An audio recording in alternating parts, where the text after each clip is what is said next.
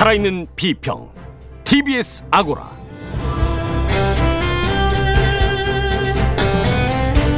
안녕하세요. 티비에스 아고라 송현주입니다. 화력발전소 비정규직 노동자였던 청년 김용균이 세상을 떠난 지 일 년이 지났습니다. 그의 죽음 이후 노동 현장은 얼마나 안전해졌는지, 또 그동안 티비에스를 포함한 우리 언론은 죽지 않고 다치지 않고 일할 권리에 대해서 얼마나 관심을 기울여 왔는지 주마가평에서 이야기 나눠보겠습니다. 사만삼이, 사흘은 추위로 나흘은 미세먼지로 고통받는다는 신조어죠. 주마가평에서는 시민들의 건강을 위해 티비에스가 미세먼지 문제를 얼마나 제대로 다뤄왔는지도 살펴보겠습니다.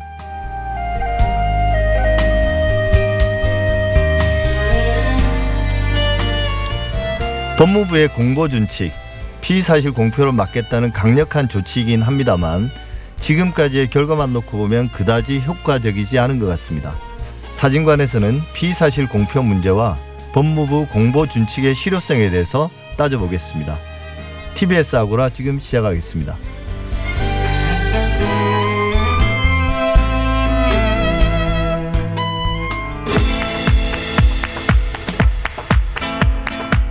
달리는 티비에스에 꼭 필요한 평을 더합니다. 주마 가평.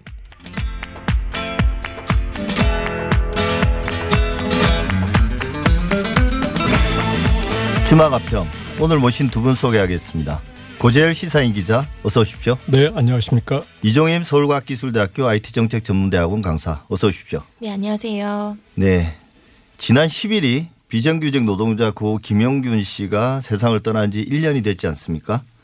어, 일단 우선 일 년 전으로 돌아가서 김용균 씨가 어떻게 목숨을 잃었고 그 뒤로 이제 우리 사회에 어떤 일이 있었는지 이종임 박사께서 한번 정리해 주시죠. 네. 이천십팔 년 십이월 십일일 새벽 세 시에 한국 서부 발전 태안 화력발전소에서 그 석탄 운반 시설 점검을 하던 노동자였던 김용균 씨가 네. 사망하게 됩니다. 근데 이제 그 보통 이인 일조로 작업을 해야 되는데 혼자서 굉장히 어두운 곳에서 작업을 하다가 사고를 당했고 현장 주변에 아무도 없었기 때문에 정말 안타깝게 음. 세상을 떠났는데요. 그 이후에 십이월 십칠일에 민주노총 공공운수노조 등이 이제 고 김용균 씨 사망사고 진상규명 시민대책위원회를 꾸리고 십이월 십칠일에는 산업안전보건법 정부, 어, 정부 개정안이 이제 국회에서 통과가 됐습니다. 이를 계기로 김용, 네. 김용균법이라고 불리는 네, 네. 법이죠. 사실 이를 계기로 해서 이천십구년 일월 십육일에는 고용노동부가 태안화력발전소 산업안전보건법 위반 사항을 천이십구 건이나 적발했습니다. 사실은 굉장히 네. 안 좋은 환경에서 노동자들이 일을 하고 있다라는 게 이런 그 위반 사항 적발 건수를 통해서도 저희가 확인할 수 있고, 그 이후에 이런 여러 가지 사건이 진행된 뒤에서야 이천십구년 이월 구일에 김용균 씨의 장례식이 진행됐습니다. 네. 그동안은 진행을 하지 못했었죠. 그리고 그 이후에 사월 이십이일에 고용노동부가 본격적으로 이제 산업안전보건법 전부 어떤 개정에 따라서 하위 법령 개정안을 입법 예고를 했고, 어, 시월 이십육일에는 사단법인 김용균 재단이 출범을 했고요. 음. 그리고 얼마 전 십이월 칠일에는 김용균 일주기 추모자리가 있었습니다. 네. 그런 어떤 법 개정, 새로운 법을 뭐 규칙 개정 이런 과정에서 실질적으로 이제 어떤 내용들이 핵심적으로 문제가 됐고 바뀌는 건가요?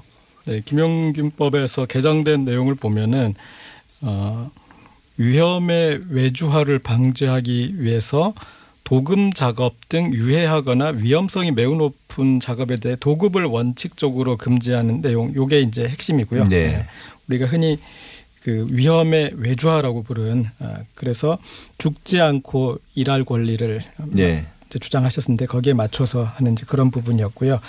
그런데 이제 좀 또 필수 불가결한 경우에 도급할 수 있도록 좀 예외 저항을 둬서 이 부분은 조금 비난을 받고 있기도 합니다. 그래서 그리고 또 이제 그 산업안전보건법 개정할 때 핵심이 되었던 게 보호 대상이 종전에는 근로자라고 규정되어 있었는데 예. 이것을 노무를 제공하는 자로서 이렇게 좀 확대를 했어요. 그래서 음. 어, 특수 형태 근로자들, 그러니까 도급 계약을 맺었거나 근로 계약이 아니란 그런 상황에 있는 어, 노무를 제공하시는 분들도 보호받을 수 있도록 했다는 게 어, 그런 핵심이었는데, 이게 그 좀 디테일이 중요한 들 법인데 어, 디테일에 들어가서는 여전히 부족하다. 그리고 김용균법에 의해서 김용균이 보호를 받을 수 없다. 뭐 이제 그런 어떤 네. 또 주장들도 있었습니다. 그러니까 실제로 법이 정해져도 법이라는 게 좀 추상적이고 포괄적이어서 실제 그 시행령이라든지 시행규칙 네. 같은 하위 법령들이 더 중요한데, 그 과정에서 이제 후퇴들이 일어나지 않습니까? 그걸 위해서라도 언론이 좀 잘 감시할 필요가 있는데, 실제 우리 언론들이 잠깐 이슈화 될 때는 막 집중적으로 보도하다가 그 후속 보도들을 거의 하지 않는데, 김용균법 관련해서는 언론 보도들이 어땠나요? 전반적으로는 그래도 다른 이제 이친 죽음에 비해서는 조금 예. 이제 환기되고 그랬는데, 좀 저런 측면을 좀 살펴봐야 될 것 같습니다. 그러니까 이 한 삼십여 년 전에 노무현 대통령이 처음 변호사를 하다가 그 이제 국회의원이 되려고 했을 때 그때 내걸었던 구호가 사람 사는 세상이었어요. 네. 그리고 처음에 대정부 질문할 때 노동위 소속이었는데 열다섯 살 소년이 수은 중독으로 사망했어요. 그러니까 문송명 네. 사건이라고 그러는 이제 문송명 군 그 네. 사건을 얘기하면서 어, 처음 얘기했던 게 그 이제 산업안전보건 이 분야를 지적을 했었는데, 그러면 이제 우리가 한 삼십여 년이 지나서 지금 이제 어떤 식으로 이렇게 바뀌느냐. 그러니까 법은 그 당시에는 법과 제도가 보호할 수 없어서 어떤 그런 그 사고가 벌어졌는데, 지금은 어, 법과 제도가 존재하지만 어, 아까 말씀드렸듯이 그런 디테일로 들어가서 여전히 구멍들이 있는 네. 부분들이 그렇게 지적되고 있고요. 그래서 지난해 이제 산업안전보건법이 개정될 때도 김용균 씨의 어머니인 김미숙 선생님이 여러 가지 그 고생을 많이 하셨는데, 여전히 그 지적하신 내용은 김용균법인데 김용균을 살릴 수 없는 법이다. 그래서 가장 이제 원청의 안전보건 책임 그 부분을 강화하긴 했지만 여전히 위험 작업을 도급업체에 떠넘기는 것에 큰 제약이 없다. 그리고 원청업체가 져야 될 책임이 너무 가볍다. 네. 그리고 이제 시행령과 시행 규칙으로 실제 적용될 내용으로 가면은 더 후퇴 있다. 네. 그런 그 중간에 계속 로비가 많이 들어가니까요, 그죠? 네네. 네. 어 이종임 박사님, 이 문제가 일 년 전에 이제 처음 불거졌을 때 티비에스 라디오에서도 김용균 씨 어머니를 인터뷰했던 게 좀 기억이 납니다. 일주기를 맞이해서 티비에스도 이제 주요 보도로 다루긴 했는데. 타사와 비교해서는 좀 어땠나요? 티비에스 보도가? 어, 티비에스 같은 경우는 물론 이제 라디오 데일리 뉴스도 있지만 티비 뉴스 그 방송에서도 이제 좀 다루, 좀 심층적으로 다뤘던 부분을 좀 주목할 수 있을 것 같은데요. 예를 들면 십이월 오일 그 티비 방송 뉴스에서는 구체적으로 이제 건설 현장 취재를 네. 나갑니다. 그래서 거기 건설 현장 노동자분들이 어떤 환경에서 위험에 노출되어 있는지 카메라로 들이대면서 어떤 집중해서 그런 것들도 보여주고, 또 발전소 현장 노동자의 발언 같은 것들도 네. 같이 인용을 해서 현장감 있는 취재를 보여줬는데, 이제 현장성이라는 것들을 취재하는 데에는 좋았지만은 여전히 이제 다른 타사에서는 기획 기사 같은 것들을 굉장히 많이 보냈거든요. 뭐 한겨레, 경향신문, 특히 경향신문 같은 경우에는 이제 그 일면 이런, 예. 일면 기사 기사라고 해야 되는가요? 그 일면에 이제 그 지난 일 년간 산업재로 돌아가신 분들 이름을 쭉 네. 나열을 했죠. 네. 이천 몇백 명이었던. 그래서 그런 아카이빙이라는 것들을 그동안 우리 신문사가, 그러니까 그 신문사 언론사들이 일 년 동안 이 사건에 대해서 관심을 놓지 않았다라는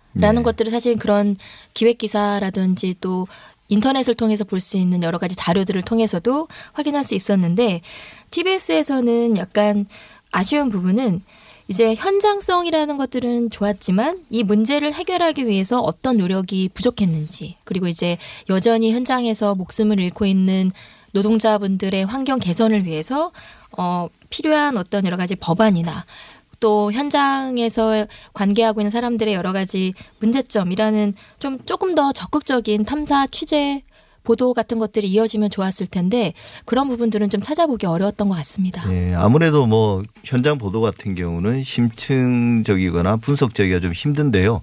그럼 고재열 기자님, 티비에스의 그 시사 프로그램들 네. 그 프로그램들에서는 이 문제를 어떻게 좀 다뤄왔나요? 일단 이제 티비에스가 주창하고 있는 티비에스의 미션을 한번 제가 읽어드리겠습니다. 네. 사회적 약자들의 목소리에 귀를 기울이며 직접 민주주의 시대를 선도하는 참 언론이라고 하셨으니, 그러니까 이런 사안에 좀 더 더 관심을 기울이셔야 될 것 같은데, 어, 일주기가 되는 그 이 지점에서는 지난해와 비교하면 조금 상당히 어, 조명이 잘 안 된 것 같습니다. 네. 그러니까 당시에는 상당히 이 사건을 어, 티비에스에서 일 년 전에는 집중적으로 다뤘었는데, 최근에 다룬 곳을 보면은 십일월 십오일에 김용균 재단 그 설립 즈음인데, 이때 김용균 씨 어머니 인터뷰가 김지윤의 이브닝 쇼에서 있었고요. 네. 그 외에는 좀 찾기가 너무 힘듭니다. 그러니까 이 보면은 어떤 큰 이슈에 그 이슈를 잘 얘기해 줄 수 있는 어떤 전문가들이 주로 네. 목소리를 많이 내십니다. 그러니까 티비에스 라디오나 방송에 보면은 그렇죠. 그런 분들이 대변에서 나오시는데, 사건의 현장에 계신 당사자들의 목소리를 듣는 게 되게 중요합니다. 그러니까 마이크를 누구에게 주느냐가 어떤 정말 시민 권력을 누구에게 주느냐인데, 그리고 그 마이크를 누구에게 쥐어주느냐가 그 언론사가 그 사건을 바라보는 시선을 나타내는 거거든요. 그렇죠. 그런데 네. 어, 찾아가서 그런 분들 목소리는 들어줘야 돼요. 그러니까 시민의 목소리를 듣는다고 해가지고 그냥 길에 지나가는 시민 이거 어떻게 생각하십니까? 이렇게 듣는다고, 그거 이렇게 많이 듣는다고 시민 목소리를 듣는 게 아니라, 진짜 시민의 방송이 들으려면은, 되려면은, 어, 진짜 목소리를 내야 할 사람. 그런데 그 사람은 보이지 않아요. 길에 계신 게 아니에요. 뭐 기자실이 있는 것도 아니고요. 네. 그죠? 그분들은 네. 숨어 있고, 그리고 결정적으로 정말 목소리를 내셔야 되는 분들은 목소리를 내야 하는 것에 대해서 겁을 내고 계세요. 그래서 그분들을 음. 보호하면서도 그분들의 목소리를 직접 들을 수 있어야 되는데, 자, 이를테면 지금 이제 태안발전소 사례도 보면은 그래서 이제 여러 가지 안전 조치들이 돼 있을 거 아닙니까? 그런데 네. 실제 현장에서 여전히 일하고 있는 노동자들은 그 사태를 지금 어떻게 받아들이느냐, 현재. 그럼 가보면은 이인 일조로 작업할 것으로 이제 이제 그 제도가 바뀌었어요. 근데 이인 일조인데 인원은 그대로인 거예요. 그래서 있는 사람들이 이인 일조가 돼서 일을 해야 되니까 봐야 되는, 검토해야 되는 공간이 넓어지거나 아니면 횟수가 증가되거나 네. 그래서 근로 조건은 더 악화되고 이제 그런 과정이 있거든요. 그러니까 그래서 그분들까지 어, 그 목소리를 들어야 되는데, 거기를 취재했던 기자가 그런 부분을 기사에 남겼더라고요. 뭐냐면 이 부분의 이 인터뷰는 가명 처리합니다. 왜냐하면 이분들이 여기에서 일하시기 위해서 어, 이런 내용에 대해서 일하, 말하지 않겠다라고 각서를 쓰셨다고 합니다. 그래서 저희가 아, 뭐 비밀 유지, 그렇죠. 비밀 원칙처럼. 네. 예. 그래서 그렇게 우리가 사회에서 떠들고 어, 그리고 제도가 만들어지고 그랬는데, 정작 현장에서 여전히 문제가 있다는 거를 어, 기자가 깊숙이 들어가서 그분들 목소리를 내실 수 없는 상황인데 잘 그걸 이끌어내서 목소리를 담아왔잖아요. 예. 그러니까 그런 노력이 티비에스 보도와 그다음 시사 프로에도 좀 필요하지 않을까 싶습니다. 그 사실 이게 법만 고친다고 되는 게 아닌데, 그리고 이제 그 법 자체를 위험에 처한 노동자들이 스스로 어기는 경우도 있지 않습니까? 그게 이제 어기고 싶어서 어기는 게 아니라 어쩔 수 없이 노동 조건 자체가 그 법을 무시할 수밖에 없는, 그러니까 아까 말씀하신 것처럼 인력은 고정되어 있는데 이인 일조로 일하고, 일을 하라고 그러면 노동 시간을 두 배로 하진 않는 한 결국은 이제 예전 방식으로 어느 순간에 되돌아가는 그런 문제들이 있는 것 같습니다. 사실 이게 이종임 박사님 뭐 특조위에서 그 법령과는 별개로 여러 이제 공고안, 뭐 스물두 개의 공고안을 내놨고, 이것도 얼마 전에 이제 이낙연 총리가 스스로 인정했듯이 잘 이행 안 되고 있다. 미안하지만. 그다음에 이제 김용균법 자체도 하위 법령, 즉 시행령이나 시행규칙으로 가면 계속 후퇴한 측면이 있고. 근데 그래서 결국 언론의 관심이 필요한 거 아니겠습니까? 근데 이제 앞으로 이런 문제들 뭐 무수하게 많죠, 사실은. 이런 그 네. 어, 위험 노동을 하는 비정규직 노동자뿐만 아니라 우리 사회에 그런 분들이 곳곳에 있는데, 언론이 이런 보도들을 하는 데 있어서 좀 주의를 환기시켜야 될 부분, 그런 부분들은 어디에 있을까요? 특히 아까 티비에스 말씀 많이 하셨는데 고재열 기자께서 티비에스가 좀 신경 써야 될 부분은 어떤 게 있을까요? 이제 티비에스 같은 경우는 뭐 티비나 라디오 뉴스에서 뭐 데일리로 보도되는 부분이 있고 사실은 심층적으로 접근해야 되는 부분은 시사 프로그램에서 다루고 있는 것 같습니다. 네. 근데 저도 김어준의 뉴스공장 이천십팔 년 십이월 이십사 일 방송 그리고 이제 어, 김지윤의 이브닝 쇼 이천십구 년 십일월 십오 일 인터뷰 방송도 들었는데요.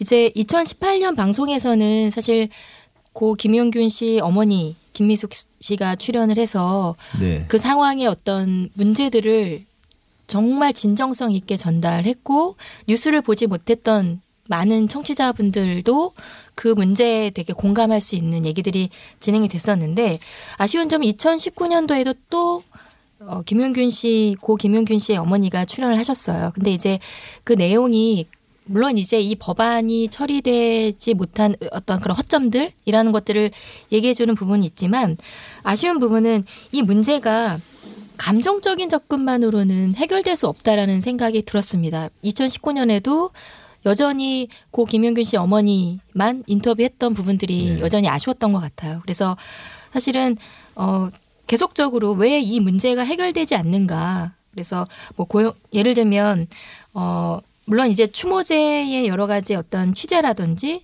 뭐 관련된 여러 가지 취재들이 있, 있긴 했지만 실질적으로 고용노동부 관계자나 혹은 뭐 산업안전보건법의 미비점을 짚어줄 수 있는 패널이라든지 노동 현장에서 일하고 있는 비정규직 노동자의 목소리 혹은 관련 법안을 제정하기 위해서 관계하고 있는 뭐 국회의원이라든지 조금 더 이 법안이 왜 허점이 계속적으로 드러날 수밖에 없는가 뭐 네. 현실적인 그 대안을 마련할 수 있는 패널 혹은 뭐 취재라는 것들이 뭐 전화 연결이 됐던 아니면 기자분들이 네. 직접 발로 뛰던 이런 부분에 대한 뉴스가 조금 더 많이 적극적으로 생산이 되어야지만 언론의 어떤 언론으로서의 어떤 이 뉴스 채널로서의 역할을 할 수 있지 않을까 생각을 했습니다. 네. 그렇죠. 뭐 그런 어떤 감정의 공유, 같이 슬퍼하는 것, 같이 분노하는 것은 결국 시작이잖아요. 근데 이게 이제 끝은 아니니까 그게. 그래서 두 분 말씀 들으면 결국은 어, 첫 번째로는 그 현장의 문제점, 어려움들을 가장 잘 아는 분들에게 마이크를 드려야 된다. 네. 또 이제 그분들은 또 대단히 취약한 위치에 있는 분들이기 때문에 네. 잘 보호하면서 그분들의 목소리를 적극적으로 들어야 되고 또 이 문제를 궁극적으로 해결하기 위해서는 다양한 전문가와 이해 당사자들이 이야기할 수 있는 현실적인 해결 방안을 내놓을 수 있는 그런 공론의 장을 마련해야 된다. 네. 이 두 가지 정도로 정리할 수 있을 것 같습니다. 주마가평 첫 번째 주제는 여기서 마무리하겠습니다.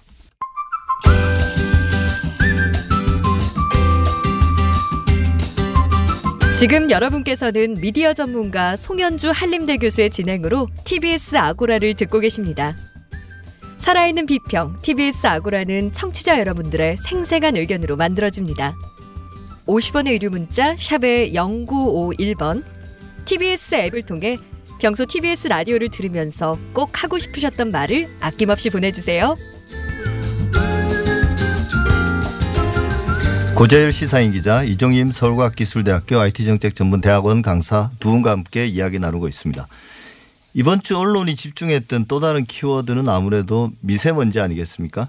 예전에는 어떤 중요한 기상정보라든지 관련된 재해들 이런 것들을 아무래도 라디오를 중심으로 우리가 확인했었는데요. 어, 물론 지금 상황은 많이 바뀌었습니다만 그래도 여전히 라디오가 그런 어떤 주요 재해나 재난 관련해서는 중요한 미디어인 것 같습니다. 근데 이제 미세먼지와 관련해서 먼저 티비에스 관련 보도들을 한번 확인해 볼까요? 이정인 박사님.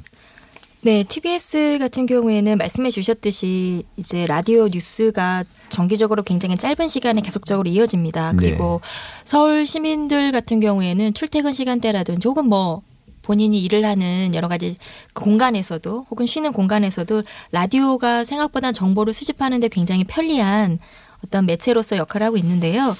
어, 지난 구, 구일, 뭐 십 일, 십일 일까지 미세먼지가 굉장히 심했었기 때문에 이와 관련된 뉴스를 아침 종합뉴스, 정오 종합뉴스 그리고 저녁 종합뉴스를 통해서 계속적으로 서울 지역의 어떤 미세먼지의 상황 그리고 비상저감 조치 시행과 관련된 이슈들을 계속적으로 이제 보도를 했습니다. 네. 그러니까 이게 어찌 보면 정해진 시간에 뭐 수치를 알려주고 그게 관련된 간단한 뭐 대응책 정도를 소개하는 것 같아요. 마스크를 써라, 뭐 어떻게 어, 바깥에 나가지 마라 뭐 이런 이야기들 하는 것 같은데, 사실 이런 거는 거의 요즘은 스마트폰 앱으로도 다 확인할 수 있는 거 아닌가요? 네. 예, 이런 것들이 어떤 의미가 있나요? 단순한 멘트 정도인데.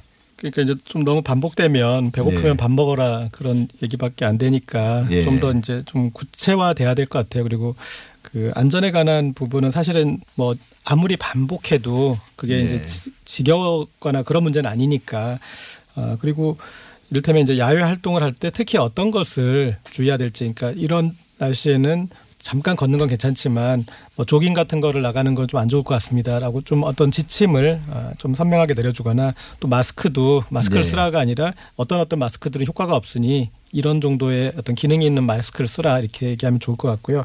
그리고 서울시에서는 서울시의 대기 환경 정보 시스템이 구축되어 있어요. 네. 그래서 어, 이 미세먼지 그리고 초미세먼지 이런 것들 나눠서 다 잘 이 주의보를 그렇죠. 내고 있고 예. 그리고 빅데이터 분석을 해가지고 어떤 사람들한테 특히 미세먼 초미세먼지가 이렇게 취약한지 예. 네. 그래서 서울시 데이터 분석한 결과를 보면 연간 한 천칠백육십삼 명 정도가 미세먼지 때문에 죽는 거 사망하는 건 아니지만 미세먼지 때문에 조기 사망한다라는 이제 그런 그 역학조사를 해가지고 발표했더라고요. 네. 그리고 또 더 들어가 보니까 남성, 저소득, 고령 이런 사람들이 미세먼지에 의한 조기 사망 그런 위험이 높다라고 얘기했어요. 그러니까 이런 분들한테 좀 특히 더 조심하게 하거나, 그렇게 해서 이미 서울시에서 이와 관련해서 파악한 그런 내용들이 있는데 이걸 어떻게 좀 보도와 전달에 네. 더 신경을 쓸지 좀 신경을 써야 될 것 같고요.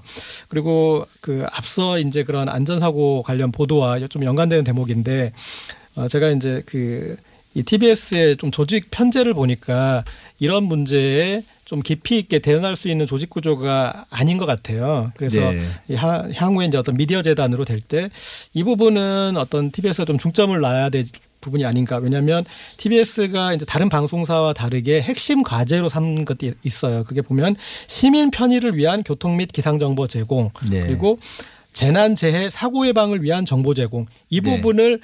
핵심 과제로 두고 있는 방송사예요. 그렇다면 네. 이 방송사의 편제에 티비 제작국이나 보도국 취재부에 이 안에서 이 부분에 대해서 전문적으로 다루고, 그리고 또 긴급 상황이 벌어졌을 때 빨리 현장을 파악하고 중요한 정보를 시민에게 전달할 그 조직 구조를 두는 게 네. 맞지 않을까 싶습니다. 그러니까 사실 그 재나 재난 관련해서는 전 국가적으로는 케이비에스와 연합뉴스가 그 역할을 담당하거든요. 그런데 네. 이제 최소한 서울시와 관련해서는 티비에스가 그런 부분에서는 대단히 적극적인 역할을 할 필요가 있는 거죠. 그렇죠. 왜냐하면 케이비에스와 연합뉴스에도 서울시 전문 기자, 메트로시티 전문 기자의 그런 영역이 없거든요. 근데 네. 어, 티비에스에 계시는 이제 제작국에 계시는 피디분들이나 어, 보도국에 계시는 이제 기자분들은 어, 그런 서울시 시정에 관한 전문성을 쌓을 수 있는 네. 그 이런 가능성이 크니 그 부분에 대해서 어, 좀 다른 방송사보다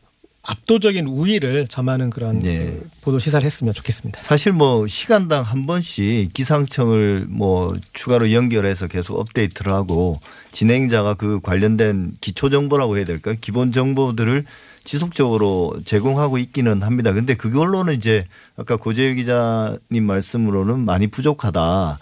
이종임 박사님 어떻게 네. 보십니까, 이 문제를? 저도 이제 비슷한 그 생각을 가지고 있는데요.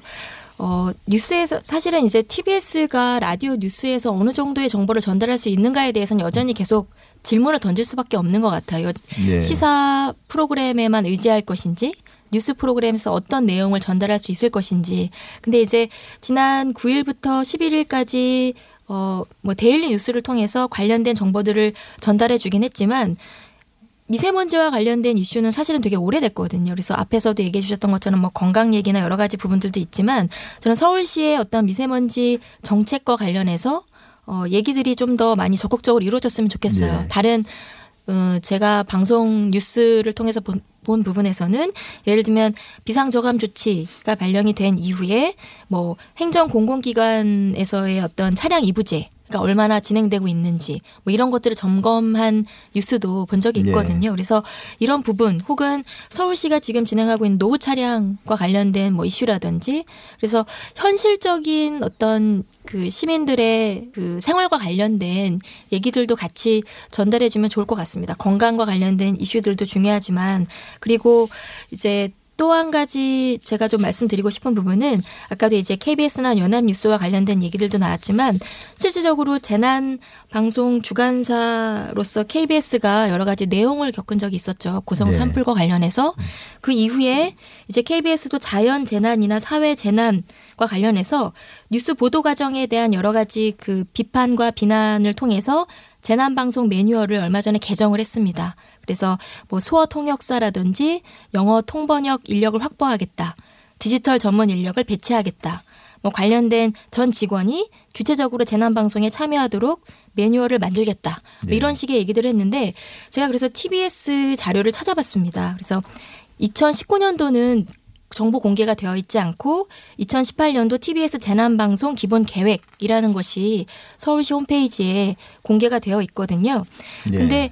사실은 이걸 이 자료를 보면은 굉장히 조금 실망, 굉장히 조금 실망했던 것 같아요. 왜냐하면 재난방송 기본 계획이긴 하지만 티비에스 내 조직 내의 커뮤니케이션 프로세스가 어떻게 구축되어 있는지라는 것들을 짐작하기도 어려운 정보가 정보가 전혀 제공이 되어 있지 않고 정말 기본적인 정보 수집을 어떻게 할 것인지 유관 기관 정보는 어떻게 되어 있는지 재난방송 온라인 시스템이라는 것들을 이제 어떻게 하겠다라든지 굉장히 기본적인 정보만 제공이 되어 있고 제가 또 더 약간 안타까웠던 부분은 어, 뒤에 방송통신위원회 재난방송 실시 기준이 되어 있는데 여기에 황사만 들어가 있습니다.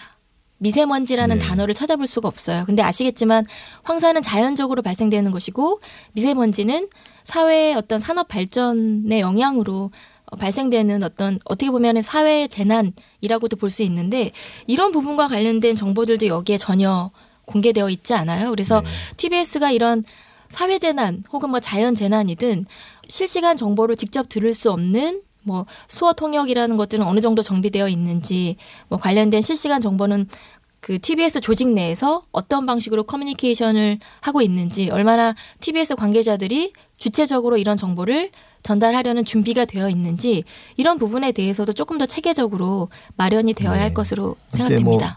정보량의 시대는 더 이상 아닌 것 같고 그 내용과 이제 질이 더 중요하고 그걸 위해서는 이제 티비에스가 나름의 내부적인 시스템을 갖출 때가 됐다 이런 말씀들을 하신 것 같은데요.